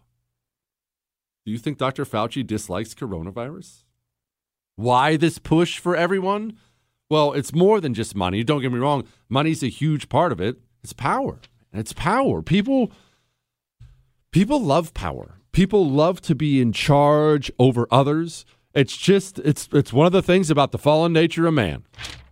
Dr. Jesse, I too would prefer to spend my evenings with a glass of bourbon and a good documentary rather than pretend to be polite around other human beings. Two questions on that front. What is your bourbon of choice and how do you drink it? Hopefully you're not a whiskey and Coke guy. And two, what are Chris raises his hands. I know you're a whiskey and Coke guy, Chris, because you're a child, okay? You're a child. Number two, what are three documentaries you would recommend? Okay, one. This is going to sound terrible, but when it comes to things like bourbon, I just kind of grew up drinking Jim Beam, and I understand. I can see everybody, oh, you're so white trash. Yes, I am. When have I ever denied being white trash? Now, it's not that I don't enjoy a good one. And now, see, one of the things that's crazy is when you do what I do now, I guess people somehow think you're famous or something like that, and they give you stuff. So every now and then, like for Christmas time, I just got a bottle of super high-end tequila in the mail. Super high-end tequila. I don't drink tequila, and I definitely wouldn't know a high-end one from a low-end one, but people give you stuff. So every now and then, someone will give me a bottle of bourbon or something like that, and I don't want to act like I'm not enjoying it. I enjoy it, but I don't need much. I don't need much. That's one. Two, I've already told you about Hell in the Pacific. That's the name of a documentary. Now, remember, that's also the name of a Lee Marvin World War II movie. That's not what I'm talking about. The documentary Hell in the Pacific is the greatest documentary I think I've ever seen in my life. It's definitely the greatest World War II documentary I've ever seen in my life by a mile. But I actually have two others. One you've definitely heard of, I would think. Two, I bet you money you have not heard of, and you're going to love both of these. But you got to hang on for a second on that. But first, have you bought gold yet from Oxford Gold Group? Have you made one simple phone call to 833-995-GOLD and told them Jesse told you to call and got some gold delivered to your home? I mean, we understand what's happening right after Christmas, right? Next year, financially, could be the year of hyperinflation. They're already signaling they're very concerned about that. That means the value of your dollar and my dollar nosedives to nothing. Gold has never nosedived to nothing. Gold was worth something long before the country even existed. Call 833-995-GOLD and tell Oxford Gold Group that Jesse told you to call. They will take special care of you. They're wonderful to work with. There's no pressure. They make it easy. 833-995-GOLD. Tell them Jesse told you to call. Oxford Gold Group. For gold, you can hold. Feeling a little stocky? Follow, like, and subscribe on social at Jesse Kelly DC. I take it to my friend, oh, no, oh, oh, oh. It is the Jesse Kelly Show, and I love Ask Dr. Jesse Friday. I have a lot of good questions to get to, though. I need to pick up the pace, Chris. All right, he asked for three documentaries. One, there's a World War II documentary, Hell in the Pacific. I've told you about it. It's very, very difficult to find. I will tell you that. It's very difficult to find. I'm actually trying to find a hard copy of it. I want a DVD copy of it so I have something. I haven't been able to find it yet. That's one. Two, you've heard of this one. You've probably watched it. I thought, and I still maintain, this is probably the greatest documentary ever, the Civil War documentary by Ken Burns. Ken Burns' Civil War documentary. I know Ken Burns has turned into a nutball communist. I know he has. I know his hair is just brutal. Fellas, you know what? Let's pause again here. If you don't know what I'm talking about, you can do an image search for Ken Burns. And I don't rip on people for their appearance. But guys, we've had this talk before. We're going to have this talk again, fellas. Your hair. Let it go. Look, and I'm not telling you this as someone who's not experiencing it. My hair is not only starting to go gray. Have you seen my beard? It's happening up top too. My hair is starting to thin out. It's starting to retreat back towards my ears like the Italian Navy. My hair's going. But I'm going to be bald at some point in time. You know what? I'm not dyeing it. I'm not getting a toupee. I'm not getting whatever that animal is that Ken Burns put on his head. I'm going to let it go. I'm going to buzz it down. As your hair starts to go, it doesn't get longer. It gets shorter, and you let it go. It's fine. Chicks dig a little gray. Chicks don't mind a little bald either. It's fine. It's okay. Everyone can tell you dyed your hair and it looks terrible. Every single person can see. If you have a toupee, not only can everyone see, they're talking about you behind your back, and it looks awful. If you go the full Ken Burns wig route, you can actually become just a national laughingstock. Don't do that, fellas. Let it go. All right? Let it go. All right, back to my third documentary that I would recommend. This one, I think it might have been for sale on Amazon. I'm not sure anymore. There's a World War II one again called The Price of Empire. And the reason I like Price of Empire is you see lots of times you'll see a new documentary come out, World War II, World War I, Civil War, whatever the case may be.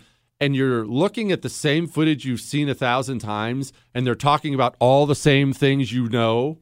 Well, this one, it gave different angles for things and different stories you don't know about, and I like that. I thought that was good.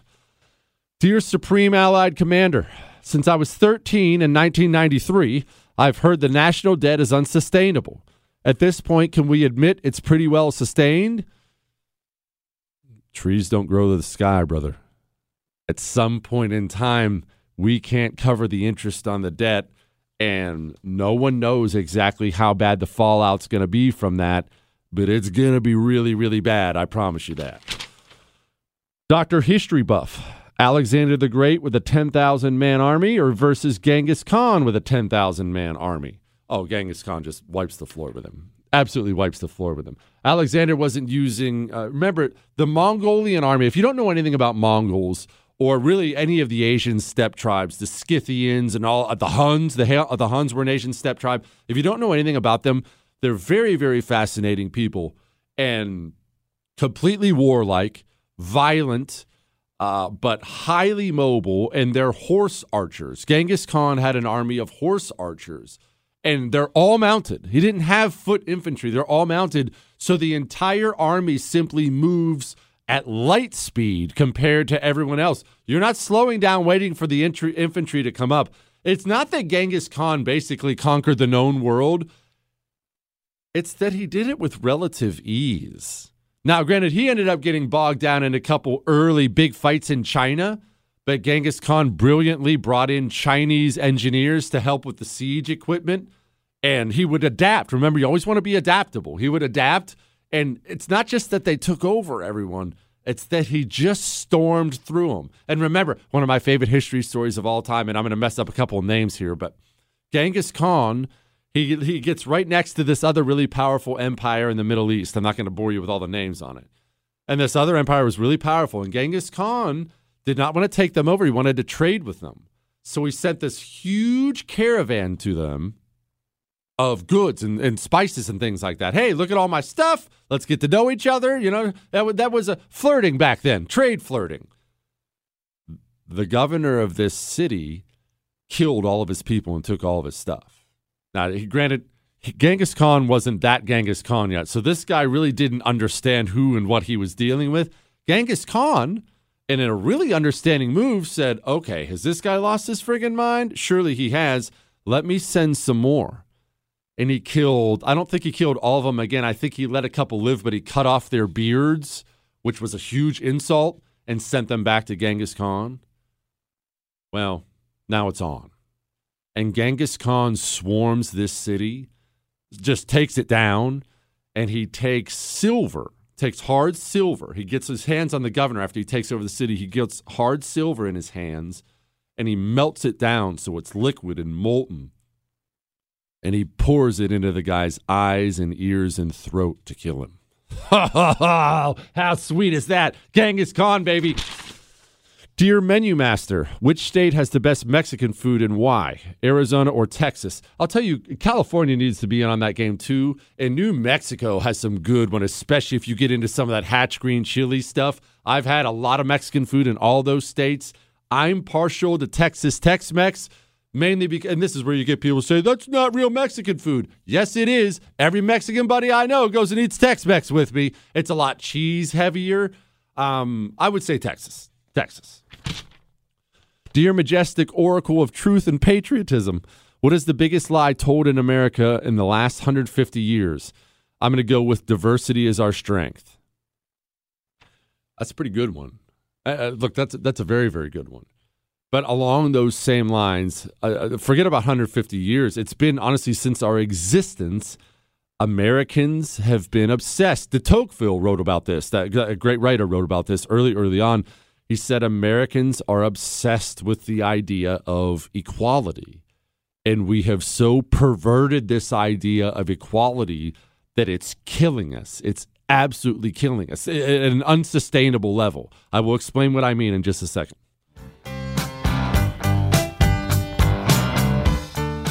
Enjoy all your favorite sports like never before at BetMGM. Signing up and playing is so easy. Simply sign up using code Buckeye and receive up to $1,500 back in bonus bets if you don't win your first bet. When you register with BetMGM, you can get instant access to a variety of parlay selection features, live betting options, and the best daily promotions in the business. And with BetMGM at your fingertips, every play and every game matter more than ever. Place your moneyline, prop, and parlay bets with the king of sportsbooks today. Sign up using code Buckeye and receive up to $1,500 back in bonus bets if you don't win your first bet. That's right, up to $1,500. Again, sign up using code Buckeye and receive up to $1,500 back in bonus bets if you don't win your first bet. BetMGM and GameSense remind you to play responsibly. 21 plus and present in Ohio, subject to eligibility requirements. Rewards are non-withdrawable bonus bets that expire in 7 days. Gambling problem? Call 1-800-GAMBLER in partnership with MGM Northfield Park. That's 1-800-GAMBLER.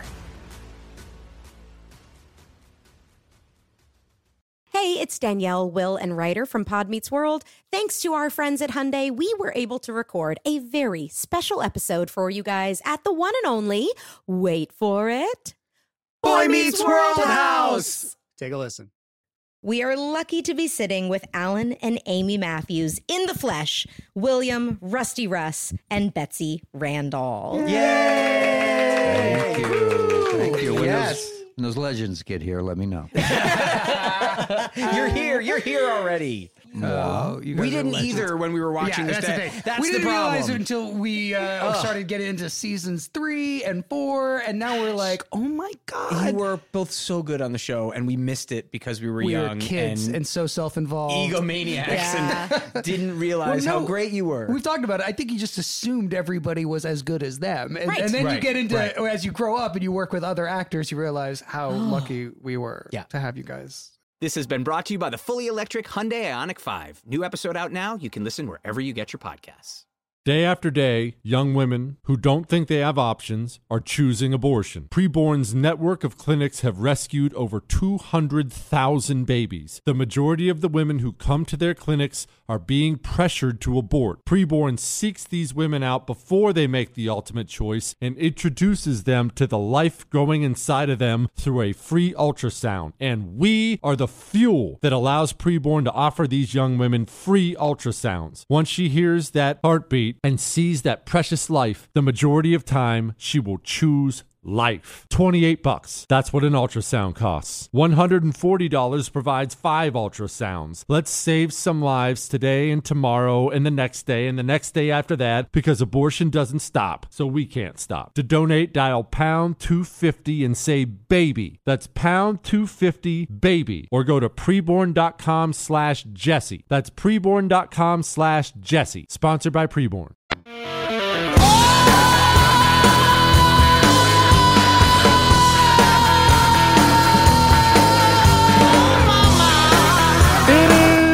Jesse Kelly Show, final hour of the Jesse Kelly Show on an Ask Dr. Jesse Friday. Back to my equality thing here. Oh, wait a minute. You know what? Hold on the equality thing. Joe Biden just got up to speak at a university, and man, he nailed it. Because of the incredible change in science and technology, You're going to see us traveling commercially in the next 20 years at 15,000 miles an hour. Subsonic speeds, supersonic speed. I mean, the things... Oh, jeez. Oh, that's the president. Just a heads up for everybody. Subsonic means less than the speed of sound. The speed of sound is about 767 miles per hour. Subsonic means less than that, Joe. What you were talking about was super... You know what? Forget about it. Forget about it. All right, back to what I was talking about, equality. Americans just love it. And this is left and right. You'll find people obsessed with it. Equal. Things have to be equal. We're equal. It needs to be more equal. Why would we ever strive for equality when people aren't equal? Nobody's equal. I'm not equal to you. You're not equal to me. I'm not equal to Chris. I'm not equal to the guy on the sidewalk. We are all incredibly different. Equality is the most overrated thing in the history of the world. We should all be treated equally under the law, and that's where equality should stop. I see this all the time across the country. To be honest, I see it. I see it in corporate America badly. We need more diversity. Do we have enough women? Why are you trying to have enough women instead of trying to be the best company?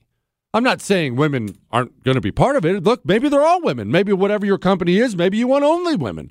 In that case, you don't need men. But stop acting like more women is a goal. We need more black people. No, you need more good people.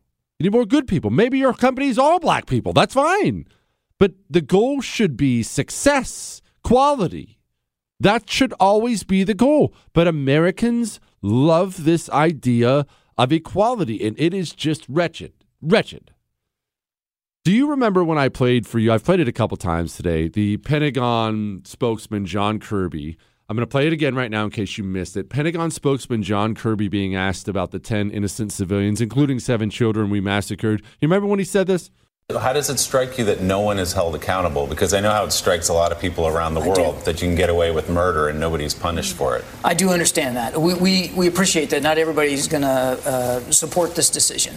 What I can tell you is we looked at this thing very, very comprehensively. And again, we acknowledge that there were procedural breakdowns. Processes were not executed the way they should have been. But it doesn't necessarily indicate that an individual or individuals have to be held to account for that. But look, Is there discipline inside the Pentagon at all? I mean, maybe there are no charges brought up, but is anyone demoted or disciplined for what happened that day? What we are going to do, there's not going to be individual discipline as a result of this, Willie. But what we are going to do is learn from this, and we're going to enact and improve our procedures and our processes to try to make sure this doesn't happen again. Yeah, we've been raging about that today. No one held accountable. No one even disciplined. No one even demoted. But wait, you didn't think that was all, did you? You know my sky is green theory. I've played for you before. I don't need to rehash it. How they'll take a failure and they'll flat out tell you, "Oh no, it's a great success." Jake Sullivan, the National Security Advisor, this is what he said about our withdrawal from Afghanistan that got 13 of our warriors killed, still has American civilians over there, and us killing 10 civilians. Standing here in December, that strategic decision remains the right decision. For the first time in 20 years, there are no U.S. troops in harm's way in Afghanistan this holiday season. We safely and effectively drew down our diplomatic presence. We lifted tens of thousands of vulnerable Afghans to safety in a unique American example of capacity, commitment, and sheer logistics. They're bragging about Afghanistan? That's how they do it. Remember, that's how the communist operates. It's not just that he doesn't apologize. You can wave his biggest failures in front of him, and he'll brag about them to you. That's what we're up against. Crazy. Dear Jesse, if there was to be a national divorce, the biggest question would be what side would the military be on? We all know the communists would use the military to invade or intimidate the freedom-loving, right-minded states. What would China or Russia do with a divided country? I personally agree a split is inevitable as freedom-loving patriots have no love for or desire to be under communist rule. But the question of our military's loyalty is the biggest issue. He said, you can use my name. His name is Casey. Thank you. Love the show. Well, I don't know what you want me to say, Casey, because I don't have good answers for you right now. Right now, if it was to happen, okay, let's talk about it right now.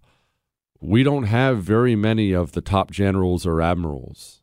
Almost all of them are on the left. Barack Obama, very smartly, because he was a communist, he purged about 100 generals from the military. You know how many we purged when we took over? Almost none. Almost none. So we left them all in place. We now have a military's leadership that is entirely loyal to the Democratic Party. That's the bad news. But wait, there's more. I actually have worse news. It's gotten worse. We are purging people who aren't taking the vaccine. And then there's the soft purge. The soft purge is this. We have people on the right, currently in the military, who don't want to serve to find out about their white rage. They don't want to serve to fix climate change. And so when it comes time to re-enlist these people we need, they're going to get out. That, combined with the fact, I consider this to be part of the soft purge, wonderful patriots out there who we need in our military, they're not getting in. They don't want to be part of this garbage. They don't want any part of this, and I don't blame them. They're going to go do something else. And so not only is the military in a bad spot, they're heading the wrong way quickly. It's only going to get worse. And again, this is the mistake Republicans make. This is what I've said before, and I don't want to bring you down. It's a Friday night. I'm going to get back to your Ask Dr. Jesse questions and stuff like that. I'm not trying to bring you down, but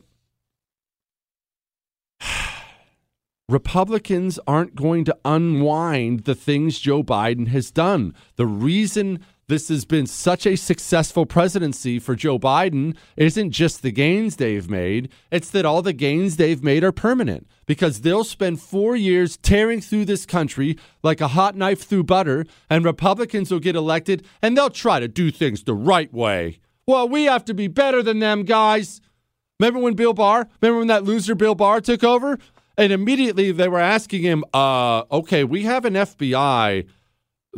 They're politicized, and they went after the political opponent of the president. Remember, what are you going to do about that, Bill Barr? Remember what he said? Well, I don't want to get involved in a tit for tat. Unless we start fighting back with teeth, it's already over.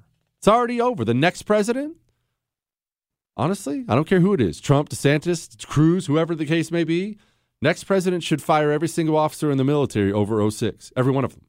Every flag officer. You're all gone. That's the kind of purge that needs to happen.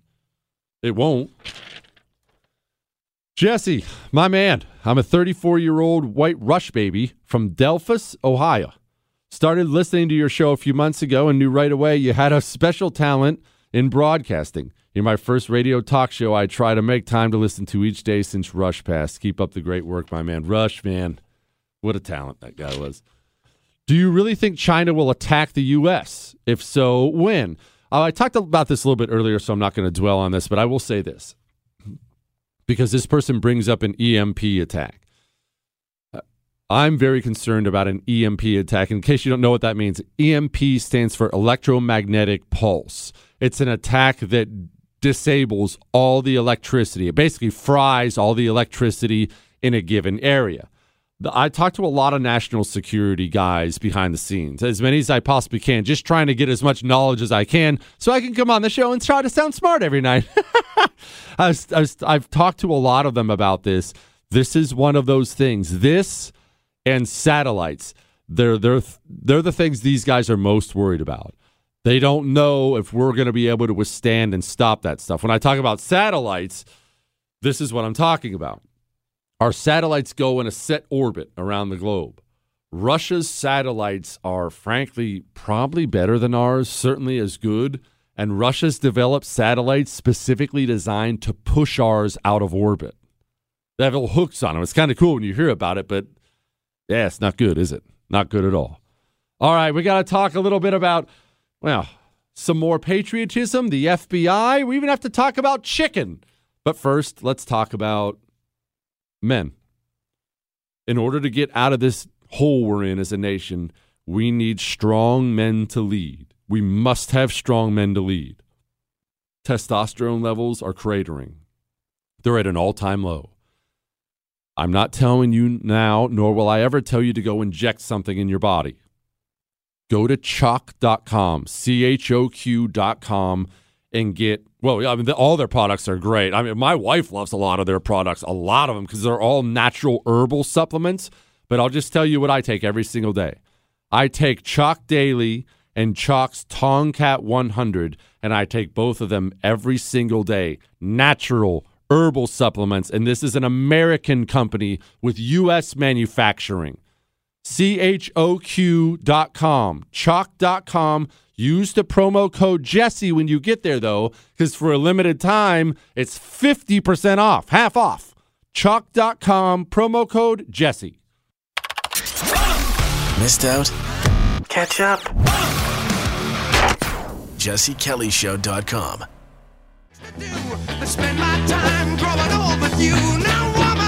It is the Jesse Kelly Show. Chris, if you wouldn't mind real quick, the Commander-in-Chief, please, before we get back to the Ask Dr. Jesse questions. Vaccinated, I'm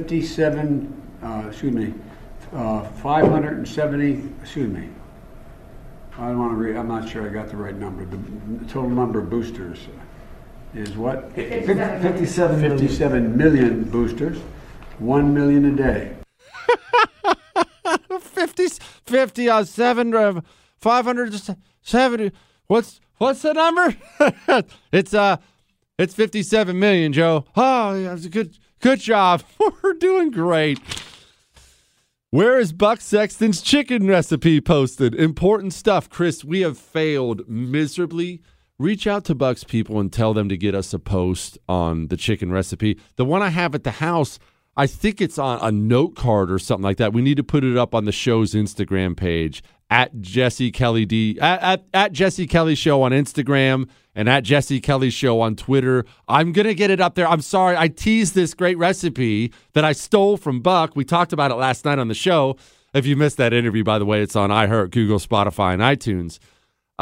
It's the best thing in the world. And I'll tell you, though, if you're going to make this chicken recipe, don't you dare cheat yourself. Make garlic bread with it.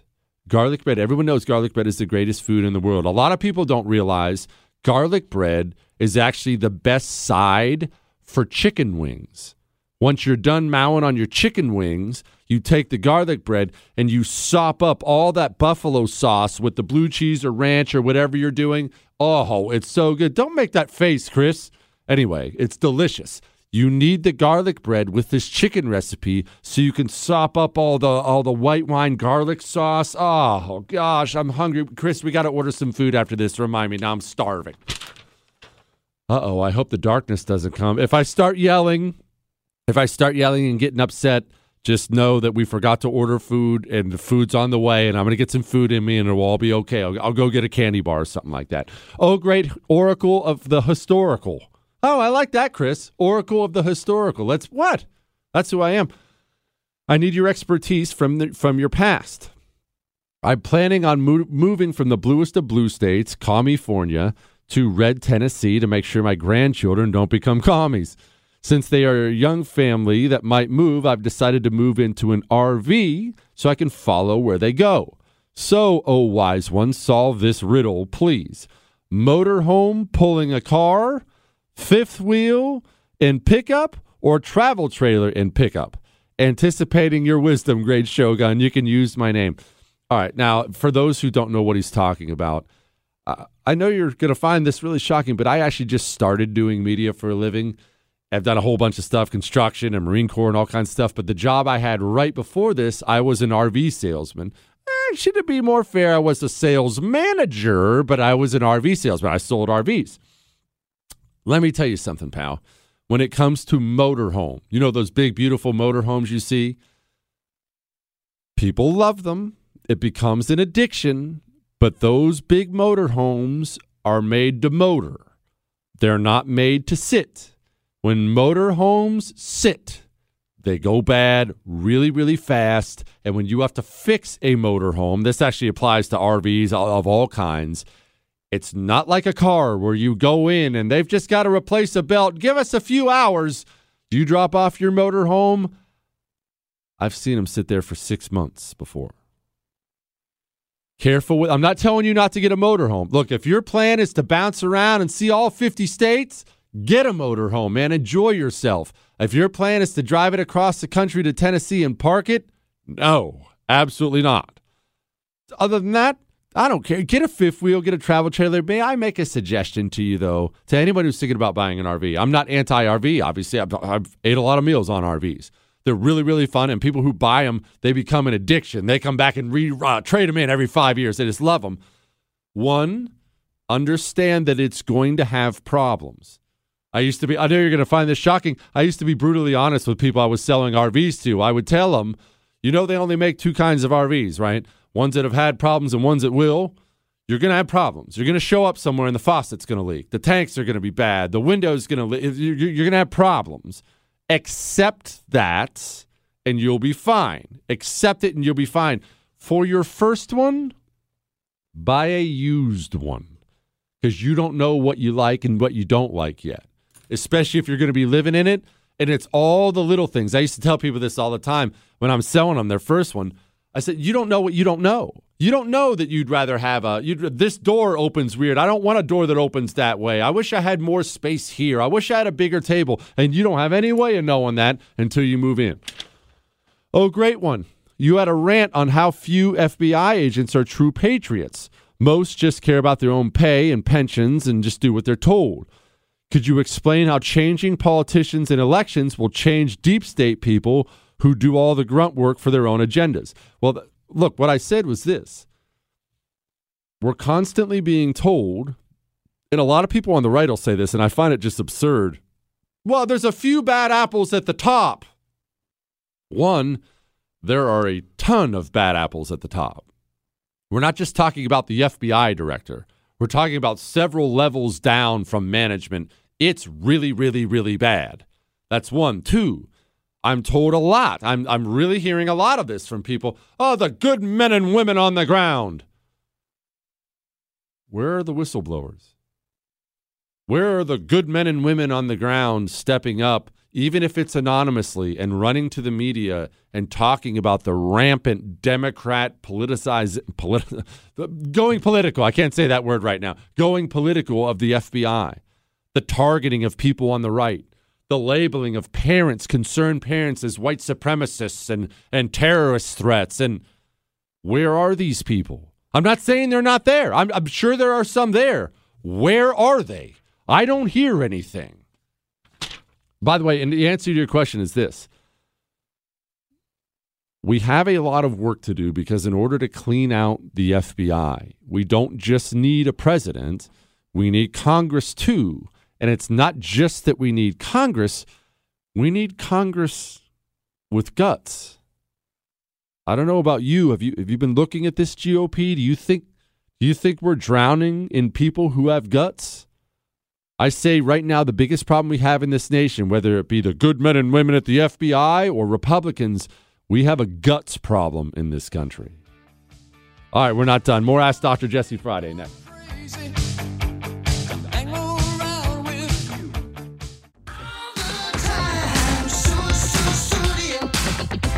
It is the Jesse Kelly Show on an Ask Dr. Jesse Friday. Chris, if you wouldn't mind, I know it makes our blood boil, but if you wouldn't mind, before I get to the Ask Dr. Jesse questions next, would you play this communist one more time? Here's Bill de Blasio. People want to lead their lives. I mean, the hard thing, and, you know, I feel it here in New York City. Yeah. By the way, I'm from Philadelphia, so it's not like I live in a rural area. But I feel it in every block that I walk in New York City. But if I were in the middle part of the country with you, I don't think we'd see masks. I don't think we'd be showing our vax cards anywhere. So I come back to that point where unless everybody's on the same page in the country, we're kind of screwed. And you know how you get on the same page? People have to lead. So, look, I believe with enough leadership, enough mandates, we're going to get a hell of a lot more people vaccinated. The more people vaccinated, the more we actually make the transition to a time when COVID is in the background, not the foreground.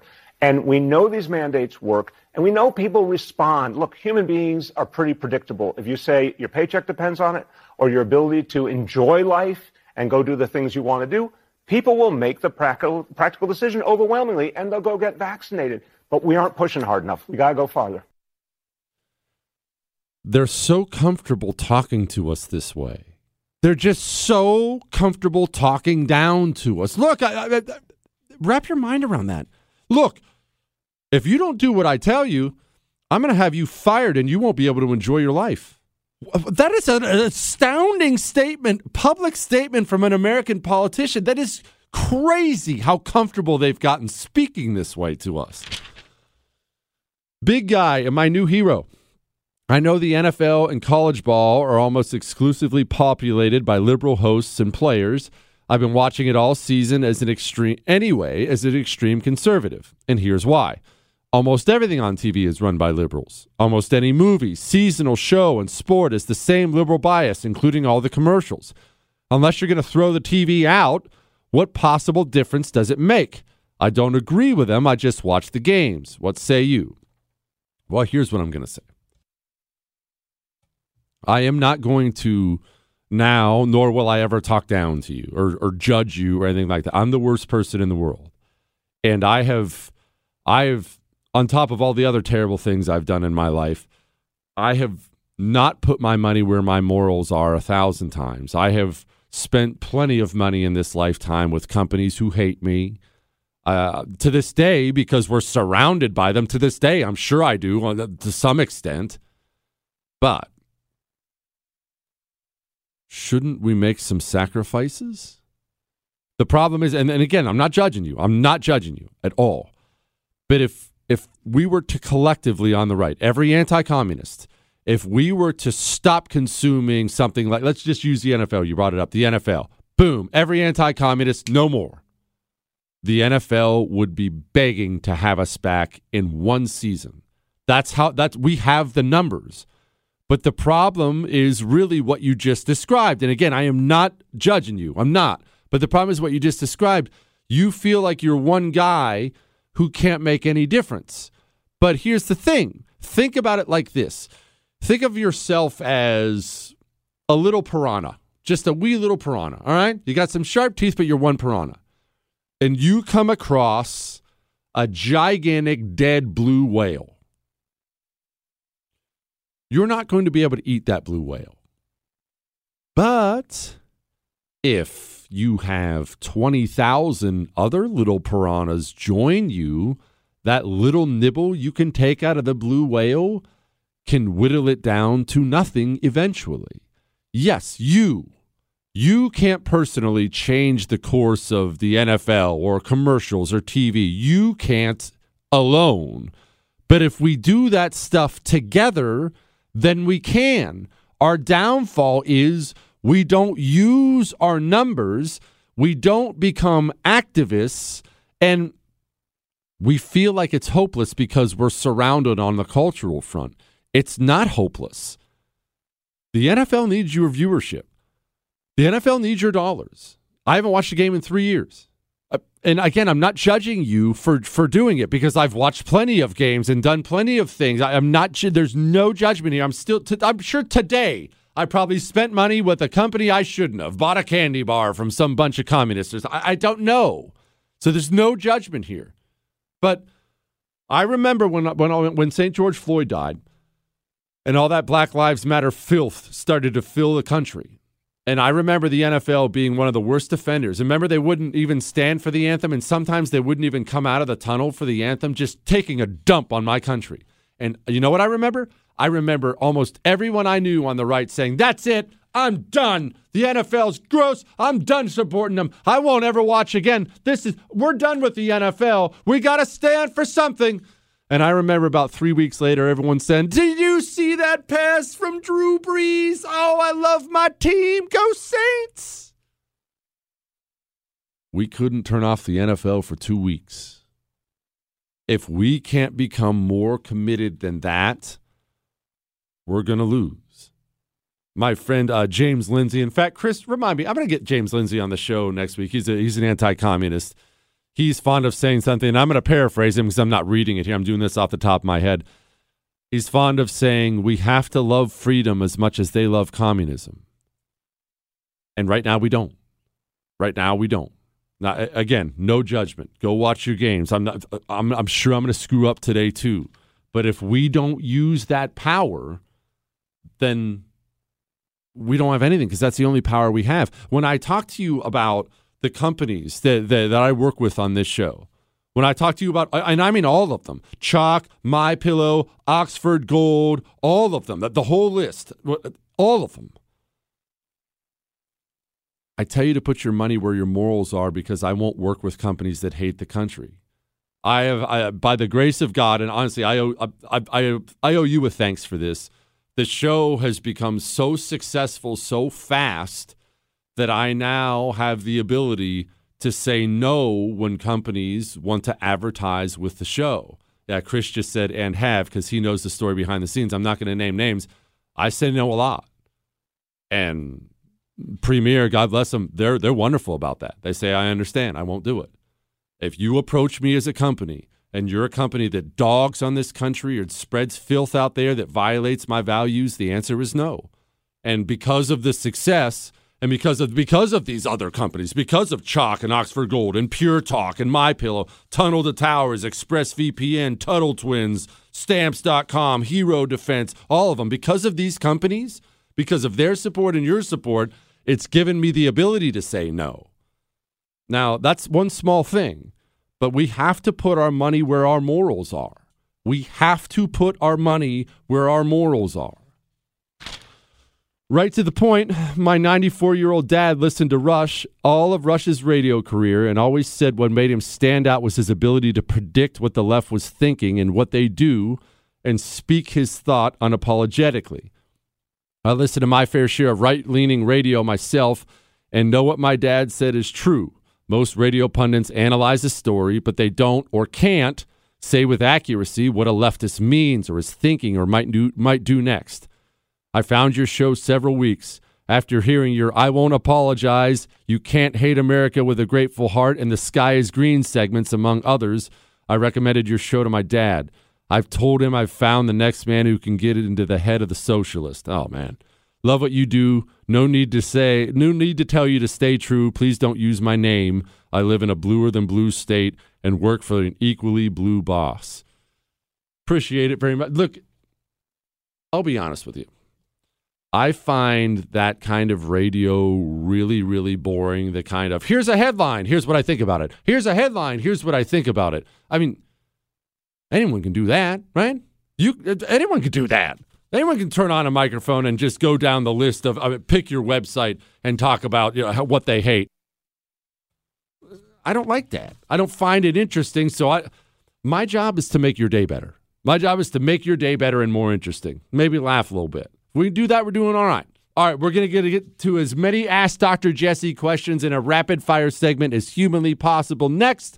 But back to what I was just talking about. I mean, I've had Verizon. I've had AT&T.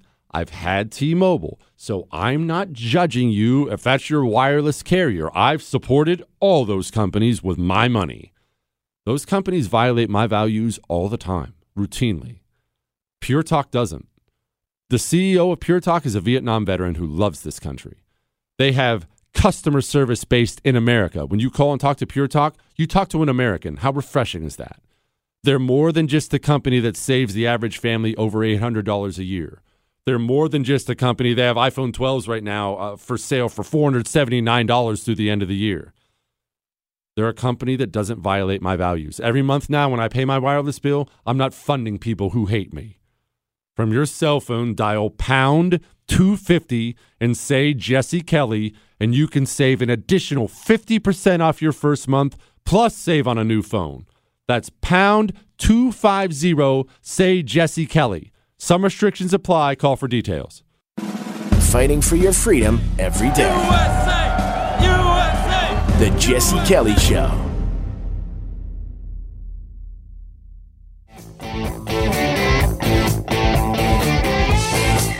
It is the Jesse Kelly Show. I just got word. About something. I swear, I am the luckiest guy in the world. It's not just that Premier lets me say whatever I want. My TV the TV station I work for, the TV company I work for, The First TV, they let me say whatever I want. My TV show's on The First every single night, 9 p.m. Eastern. Actually, I have a George Soros special that came out today. It's available right now on The First TV. And I just found out, just now during the break, I just found out that apparently The First TV has been suspended on YouTube. And because he's a little bit insulting, Michael reached out to The First TV and said, I think I already know the answer to this question, but who got us suspended? I know you're going to find this surprising, but it was me. It was something I said. And so I reached out just now. All this just happened during the break. I reached out to the CEO of The First, and I just texted him. I said, hey, man, did I get us suspended on YouTube? And he said, yeah, screw them. We'll appeal it. That's just awesome, man. That level of support is not the norm, even in right-wing media. Even in right-wing media. Premiere lets me say whatever I want. The First lets me say whatever I want, and that is rare. There are a lot of people who have handcuffs on them. Now, I couldn't work under that.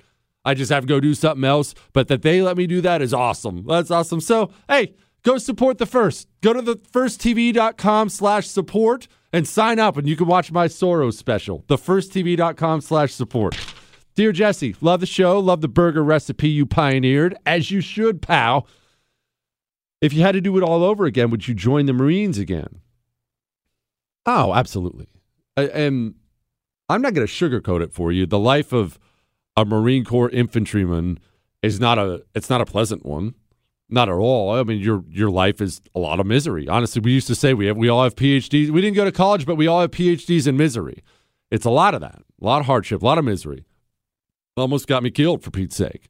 But you learn lessons going through hardship. I get people, sometimes I'll get people that they'll write in and they'll ask, hey, where do you get your confidence from? And oftentimes it's a mom or a dad.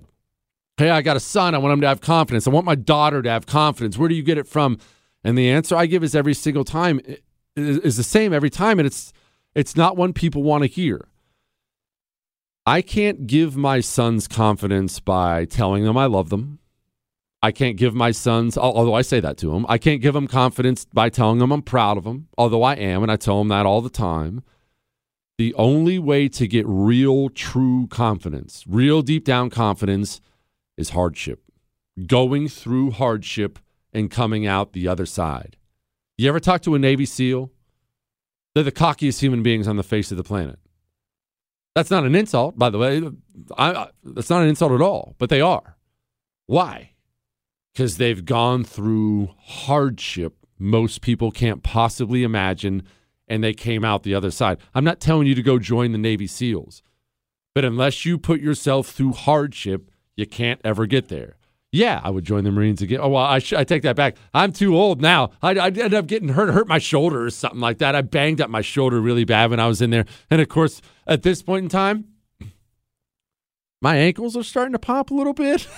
It's a little hard on the body. But, yeah, I'd do it all over again. Serve my country. Proud of it. Dang proud of it. I live a barefoot lifestyle and go barefoot every day. Sometimes I get hassled in stores and restaurants. Dr. Jesse, where do you stand, so to speak, on barefooter rights? Some of these are the oddest things I have ever read in my entire life. Put some shoes on, man. No one wants to see your feet. Put some shoes on. Jeez. Dear Dr. Jesse, men have done awful and destructive things to themselves in order to break records and win titles. Juicing to the point of cancer, disfigurement, and social disgrace. And then he puts in parentheses, or she puts in parentheses, Lyle Alzado, Barry Bonds, Lance Armstrong are past abuses. Now dudes disfigure themselves to get around the performance-enhancing drug rules. Why are males so obsessed to win they would completely ruin women's sports? Does it make the Olympics just a carnival show? Well, this is obviously talking about the men who take out the cigar snipper and now think they're women, and they go into women's sports now. We see that swimmer at Penn who's just dominating everybody. There's a big, big difference between juicing your head off to hit a baseball further and physically mutilating yourself so you can dominate women's sports. That's a completely different mentality we're dealing with here. But I will tell you, when it comes with the physically mutilating yourself thing, it's catching on because of pop culture. It's part of the reason I'm so emphatic about culture and movies and what we support and don't support and things like that. Young people are impressionable. Young people see that stuff and they think it's something they should do. The numbers of young people now who are questioning their gender across the country are staggering. Staggering. And that's the thing. When you're older, you don't think about that. You think, oh, God, look at these nutballs. Young people know what they see and hear. They know what they're taught.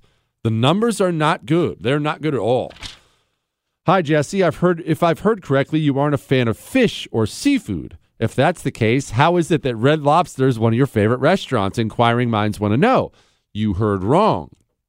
I love seafood. I don't like fish. In fact, allow me once again to say, nobody likes fish. You don't like fish. What do you say when you bite into a piece of fish that doesn't taste good? What do you say? Every single person says the same thing. It tastes what? What did you say? It tastes fishy. Have you ever bitten into steak and said it tasted too beefy? Or chicken and said it tasted too chickeny? No, you haven't. You don't like fish. You like a bland piece of meat that's prepared a certain way. Oh, you've never had my grandpappy's deep fried fish. It's deep fried. I'm sure it's good. No, but my mom makes fish with crawfish etouffee on it. You could pour crawfish etouffee on a jockstrap and it would be delicious. A warm one. All right. Keep your chin up. Enjoy yourself this weekend. We are so close to Christmas time, the most wonderful time of the year. That's all.